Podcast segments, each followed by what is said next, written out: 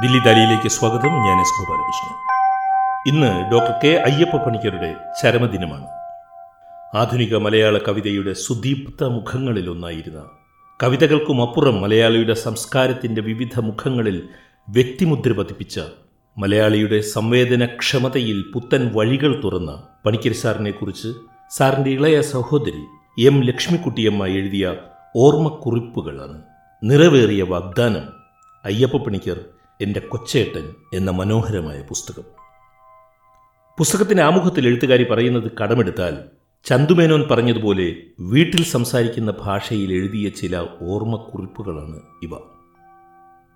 അയ്യപ്പ പണിക്കർ സാറിൻ്റെ ചരമദിനമായ ഇന്ന്, അതായത് ഓഗസ്റ്റ് ഇരുപത്തിമൂന്നാം തീയതി, ഈ പുസ്തകത്തിൻ്റെ ആദ്യ അധ്യായത്തിലെ കുറച്ച് ഭാഗങ്ങൾ ഞാൻ വായിക്കുകയാണ്, ഒരു വായനാനുഭവമായി. അദ്ദേഹത്തിനോടുള്ള ആദരപൂജയായി ഈ പോഡ്കാസ്റ്റ് സ്വീകരിച്ചാലും.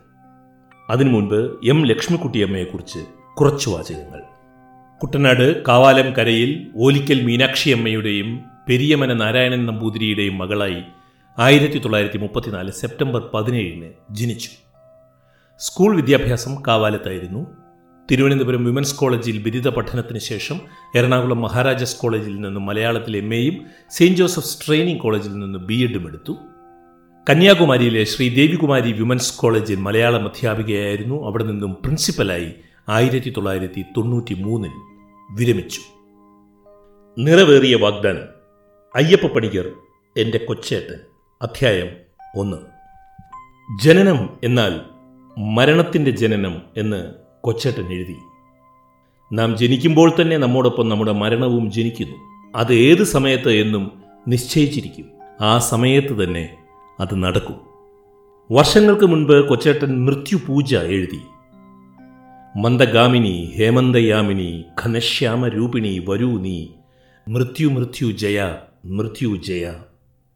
മൃത്യുവിനെ വാഴ്ത്തുന്ന കൂട്ടത്തിൽ മൃത്യുവിൻ്റെ മൃത്യുവിനെ കൂടി വാഴ്ത്തുകയായിരുന്നു. കുറേ കാലം കൂടി ജീവിച്ചിരുന്നുവല്ലോ. ഭദ്രേ ഭയങ്കരി എന്ന കവിതയിൽ സ്വന്തം പെറ്റമ്മയുടെ വേർപാടിനെ അനുസ്മരിച്ച ശേഷം, ഭദ്രേ ദേവി അമ്മേ, നിന്റെ ഇരു കരങ്ങളും നീട്ടി എന്നെ സ്വീകരിക്കൂ എന്ന് പ്രാർത്ഥിച്ചു. ഭദ്ര ഇപ്പോഴാണ് വിളികേട്ടത്. മൃത്യുവിൻ്റെ തണുത്ത കൈകൾ കൊണ്ട് വെന്റിലേറ്ററിൽ നിന്നും ഇരു കരങ്ങളും നീട്ടി അമ്മ ഭദ്ര ആ ആത്മാവിനെ സ്വീകരിച്ചു കൊണ്ടുപോയി. രണ്ടായിരത്തി ആറ് ഓഗസ്റ്റ് മാസം ഇരുപത്തിമൂന്നാം തീയതി വൈകിട്ട് മൂന്ന് അൻപതിന് ആ ആത്മാവിന് നിത്യശാന്തിയും ഈശ്വര സായുജ്യവും ലഭിക്കുമാറാകട്ടെ. തിരുവനന്തപുരത്തെ കിംസ് ആശുപത്രിയിൽ കിടക്കുമ്പോൾ മൃത്യുഞ്ജയ ഹോമം കഴിപ്പിച്ച പ്രസാദം മൂത്ത സഹോദരിയുടെ ഭർത്താവായ കുറുപ്പുചേട്ടൻ ഭാസ്കര കുറുപ്പ് തന്നത് ഞാൻ കൊണ്ടുപോയി കൊടുത്തു കൊച്ചേട്ടന്.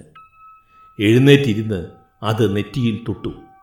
നരസിംഹ മന്ത്രവും മൃത്യുഞ്ജയ മന്ത്രവും എഴുതിയത് കുറുപ്പുചേട്ടൻ മീരയുടെ, കൊച്ചേട്ടൻ്റെ മൂത്ത മകൾ മീരയുടെ കയ്യിൽ കൊടുത്തയച്ചു. വീട്ടിൽ ചെന്ന് കണ്ടപ്പോൾ അച്യുതാനന്ദ ഗോവിന്ദ വിഷ്ണു നാരായണ അമൃത രുഗാം മേ നാശയാ ശേഷാനാശു ധന്വന്തര ഹരേ എന്ന് ജപിക്കണമെന്ന് ഞാൻ പറഞ്ഞു.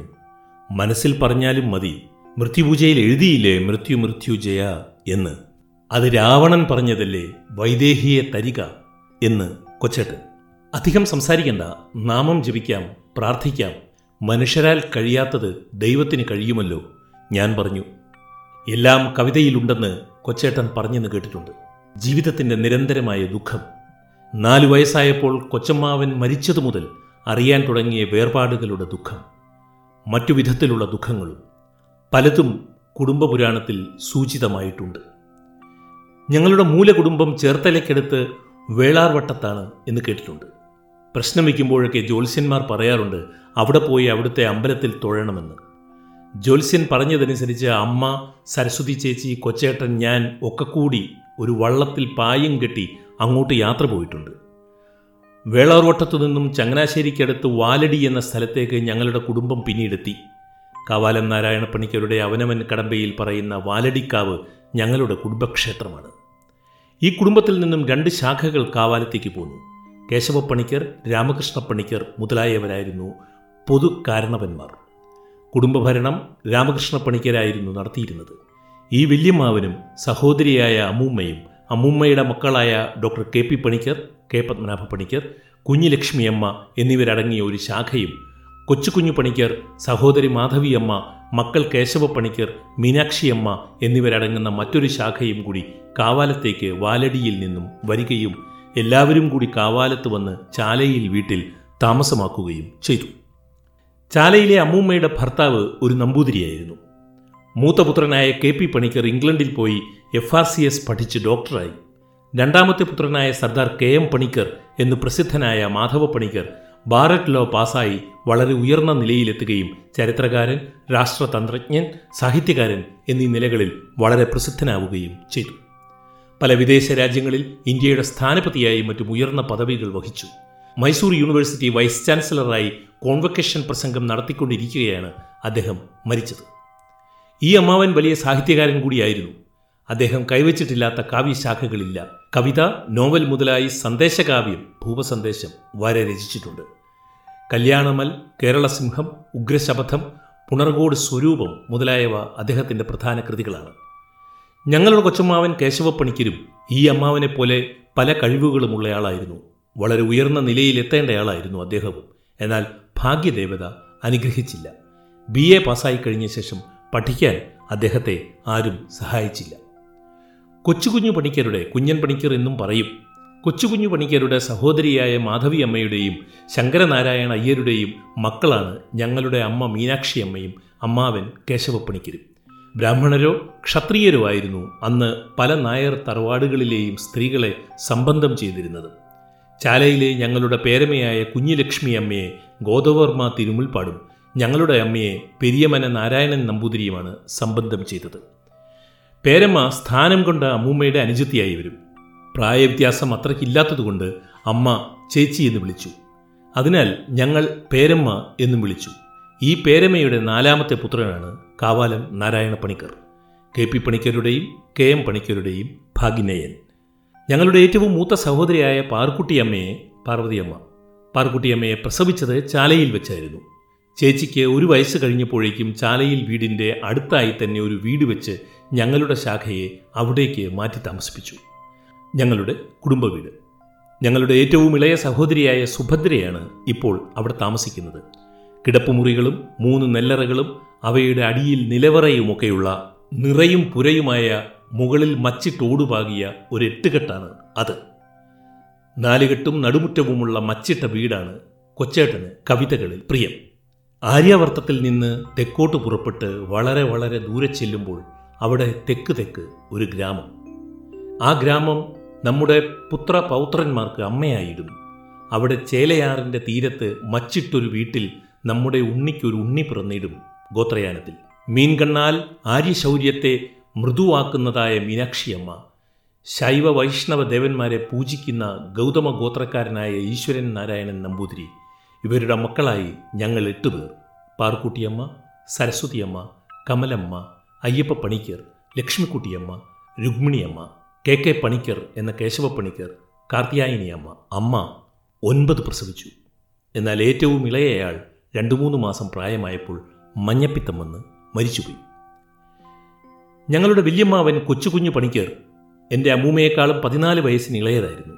എങ്കിലും കാരണവരാണ്, മകനെപ്പോലൊരനുജൻ. അമ്മൂമ്മയുടെ അമ്മ പാർവതിയമ്മ നേരത്തെ മരിച്ചുപോയതുകൊണ്ട് അമ്മൂമ്മയാണ് വല്യമ്മാവനെ വളർത്തിയത്. അമ്മൂമ്മയ്ക്ക് വല്യമ്മാവനെ കഴിഞ്ഞ് സ്വന്തം മക്കൾ പോലും ഉണ്ടായിരുന്നുള്ളൂ. വല്യമ്മാവൻ പറയുന്നത് അമ്മൂമ്മയ്ക്ക് വേദവാക്യം, അമ്മാവൻ പറയുന്നത് എന്തു തന്നെയായാലും അമ്മൂമ്മ അതനുസരിക്കും.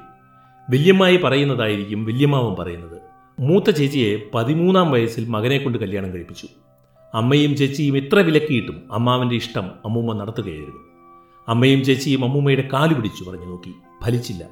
ആ ബന്ധം ചേച്ചിയുടെ പതിനാറാമത്തെ വയസ്സിൽ തിരികയും ചെയ്തു. അറിയേണ്ട പ്രായത്തിൽ അറിയേണ്ടതറിയാതെ അരയാലിലെ താലി ചാർത്താതെ എന്ന് കാളിയൂട്ടിൽ കൊച്ചേട്ടൻ എഴുതിയിട്ടുണ്ട്. വല്യമ്മാവൻ ഞങ്ങളെ വളരെ കഷ്ടപ്പെടുത്തി. ഞങ്ങൾക്ക് ആഹാരത്തിനുള്ള വക പോലും തരാതെയായി. സ്വത്ത് മുഴുവനും കൈകാര്യം ചെയ്യുന്നത് കാരണവനായ വല്യമ്മാവനായിരുന്നു. ആരും ഒന്നും ചോദിക്കാനും പറയാനുമില്ല. അമ്മായിയുടെ ഉപദേശപ്രകാരമാണെന്ന് എല്ലാവരും പറയുന്നു. അമ്മാവൻ ഞങ്ങളുടെ സ്വത്ത് മുഴുവൻ അമ്മായിയുടെ പേർക്ക് ഇഷ്ടദാനമായി എഴുതിക്കൊടുത്തു. ഞങ്ങൾക്ക് ഒരു മണി നെല്ലോ മുറ്റത്തെ തെങ്ങിൽ നിന്നിട്ടിരുന്ന ഒരു തേങ്ങയോ പോലും തരാതെ എല്ലാം കെട്ടുവെള്ളത്തിൽ കയറ്റി തോട്ടപ്പള്ളിയിൽ അമ്മായിയുടെ വീട്ടിലേക്ക് കൊണ്ടുപോകും. ഞങ്ങൾക്ക് ചോദിക്കാനും പറയാനുമാവില്ല. അമ്മാവൻ ഒരു ശുദ്ധഗതിക്കാരനായിരുന്നു അത്രേ. വല്യമ്മാവനല്ലേ ചെയ്യുന്നത്, കൊച്ചമ്മാവനെ പഠിപ്പിക്കാനും അദ്ദേഹത്തിന് താല്പര്യമില്ലായിരുന്നു. നാലായിരപ്പറ നെല്ല് പാട്ടം കിട്ടാനുള്ള ഒരു കുടുംബത്തിലെ ഒറ്റ പെണ്ണായിരുന്നു ഞങ്ങളുടെ അമ്മ. കുടുംബം ഭാഗം ചെയ്ത് കിട്ടിയ കുടുംബസ്വത്ത് മുഴുവൻ വല്യമ്മാവൻ കൊണ്ടുപോയി. കുഞ്ഞുങ്ങൾക്ക് കഞ്ഞി കൊടുക്കുവാൻ പോലും വകയില്ലാതായി. അമ്മൂമ്മയും അമ്മയും ഉള്ളുരുകി കണ്ണീരോടെ ദൈവത്തെ പ്രാർത്ഥിച്ചു. വല്യമ്മാവൻ ഇഷ്ടദാനത്തിന് ശേഷം വീട്ടിൽ കയറാറില്ല. പഠിപ്പുരയിൽ വന്നിരുന്ന് തേങ്ങ ഇടിയിപ്പിച്ച് കൊണ്ടുപോകും. ബി എ പഠിച്ചതിന് ശേഷം കൊച്ചമ്മാവനെ പഠിപ്പിച്ചില്ല. നേരത്തെ ചാലയിൽ താമസിച്ചപ്പോഴത്തെ പഠിത്തമായിരുന്നു എന്ന് തോന്നുന്നു ബി എ വരെ. അമ്മൂമ്മയും അമ്മയും വിചാരിച്ചാൽ ഒന്നും നടപ്പില്ല. അതിസമർത്ഥനായിരുന്ന അദ്ദേഹത്തിന് എല്ലാവരുടെയും സ്നേഹാദരങ്ങൾ പിടിച്ചുപറ്റാൻ കഴിഞ്ഞിരുന്നു. പഠിപ്പിലും അസൂയ തോന്നുമാറുള്ള ബുദ്ധിയും സാമർഥ്യവും ഉണ്ടായിരുന്നു. അക്കാലത്ത് ധാരാളം പട്ടിണിയും കിടക്കേണ്ടി വന്നിട്ടുണ്ട്. ഒടുവിൽ രോഗിയായി നാൽപ്പതാമത്തെ വയസ്സിൽ അകാല ചരമം പ്രാപിച്ചു. പ്രമേഹ രോഗത്തിന് ചികിത്സ കണ്ടുപിടിക്കാത്ത കാലമായിരുന്നു അത്. ഒരു വാഗ്ദാനമായിരുന്ന ആ ജീവിതം ഒന്നും നിറവേറാതെ കടന്നുപോയി. കുടുംബ പുരാണത്തിലെ നിറവേറാത്തൊരു വാഗ്ദാനം. ഞങ്ങളുടെ അച്ഛനമ്മമാർക്ക് മൂന്ന് പെൺകുട്ടികളാണ് ആദ്യമുണ്ടായത്. ഒരാൺതരി ഉണ്ടാകാത്തതിൽ അമ്മൂമ്മയ്ക്കും കൊച്ചമ്മാവനും അമ്മയ്ക്കും അച്ഛനും വളരെ ദുഃഖമുണ്ടായിരുന്നു. അന്നത്തെ കാലത്ത് മരുമക്കത്തായ തറവാടുകളിൽ സ്വത്തിനും മരിച്ചാൽ ശേഷക്രിയകൾക്കും വരെ മരുമക്കൾക്കാണ് അധികാരവും അവകാശവും. അമ്മാവന്മാർക്കും മക്കളോടുള്ളതിനേക്കാൾ വാത്സല്യവും അടുപ്പവും മരുമക്കളോടുണ്ടായിരുന്നു. പിൽക്കാലത്ത് അതെല്ലാം മാറി മക്കത്തായമായി തീർന്നു. കൊച്ചമ്മാവന് ഒരു അനന്തരവനുണ്ടാകുവാൻ വേണ്ടി തകഴിയിലെ അയ്യപ്പ ക്ഷേത്രത്തിൽ നാൽപ്പത്തിയൊന്ന് ദിവസം ഭജനമിരുന്നു. കൂടാതെ അമ്മയുടെയും അമ്മൂമ്മയുടെയും പ്രാർത്ഥനകളും നേർച്ചകളും. ഒടുവിൽ ഒരാൺതരി പിറന്നു. ആ കുട്ടിക്ക് അയ്യപ്പൻ എന്നു പേരുമിട്ടു. ഗുരുവായൂർ അമ്പലത്തിൽ വെച്ച് ചോറ് കൊടുക്കാമെന്ന് നേർച്ചയുണ്ടായിരുന്നുവെങ്കിലും അത് സാധിക്കാതെ വന്നതിനാൽ തകഴിയിൽ വെച്ച് തന്നെ ചോറ് കൊടുത്തു എന്നും പകരമായി ഇളയ സഹോദരനായ കേശവ പണിക്കരെ ഗുരുവായൂരിൽ കൊണ്ടുപോയി ചോറ് കൊടുക്കുകയായിരുന്നുവെന്നും മൂന്നാമത്തെ സഹോദരി ഒടുവിൽ ഒരു ദിവസം പറഞ്ഞു. കൊച്ചേട്ടനെ പിന്നീട് അയ്യപ്പ ദർശനത്തിന് ശബരിമലയ്ക്ക് അയച്ചു. അങ്ങനെ വലിയൊരു വാഗ്ദാനമായിരുന്ന കൊച്ചമ്മാവൻ്റെ വാഗ്ദാനങ്ങൾ നിറവേറ്റുന്നതിനായി പിറന്ന ഉണ്ണിയാണ് എല്ലാവരുടെയും കണ്ണിലുണ്ണിയായിരുന്ന കുട്ടപ്പൻ കുട്ടപ്പൻ അഥവാ കൊച്ചപ്പൻ കുഞ്ഞെന്ന ഈ അയ്യപ്പ പണിക്കർ. ആയിരത്തി തൊള്ളായിരത്തി മുപ്പത് സെപ്റ്റംബർ പന്ത്രണ്ടാം തീയതി കാവാലത്ത് ഓലിക്കൽ വീട്ടിൽ അദ്ദേഹം ജനിച്ചു. ഞങ്ങളുടെ കുടുംബത്തിൻ്റെ പൂർവ്വ പുണ്യം. കൊച്ചമ്മാവൻ്റെയും അച്ഛനമ്മമാരുടെയും പൂർവ്വജന്മ സുകൃതമായി വളർന്നു വന്ന കൊച്ചേട്ടൻ നാലാമത്തെ വയസ്സിൽ കൊച്ചമ്മാവൻ്റെ മരണാനന്തര കർമ്മങ്ങൾ ചെയ്തു. കർമ്മം ചെയ്യാനൊരു അനന്തരവനുണ്ടാവുകയും അത് നിറവേറുകയും ചെയ്തു. ഓർമ്മയിൽ ഒരു മങ്ങിയ രൂപം എന്ന് കുടുംബ പുരാണത്തിൽ. നിറവേറിയ വാഗ്ദാനം. അയ്യപ്പ പണിക്കർ എന്ന കൊച്ചേട്ടൻ. ഡോക്ടർ കെ അയ്യപ്പ പണിക്കരുടെ സഹോദരി എം ലക്ഷ്മി കുട്ടിയമ്മ എഴുതിയ പുസ്തകത്തിലെ ആദ്യ അധ്യായത്തിലെ കുറച്ച് ഭാഗങ്ങളാണ് ഇന്ന് നിങ്ങൾ ദില്ലി ദാലിയിൽ കേട്ടത്. ഇന്ന് ഓഗസ്റ്റ് ഇരുപത്തിമൂന്ന് ഡോക്ടർ കെ അയ്യപ്പ പണിക്കരുടെ ചരമദിനമാണ്. അദ്ദേഹത്തിനോടുള്ള ആദരപൂജയായി ഈ പോഡ്കാസ്റ്റ് സ്വീകരിച്ചാലും. നന്ദി. സ്നേഹപൂർവ്വം എസ് ഗോപാലകൃഷ്ണൻ.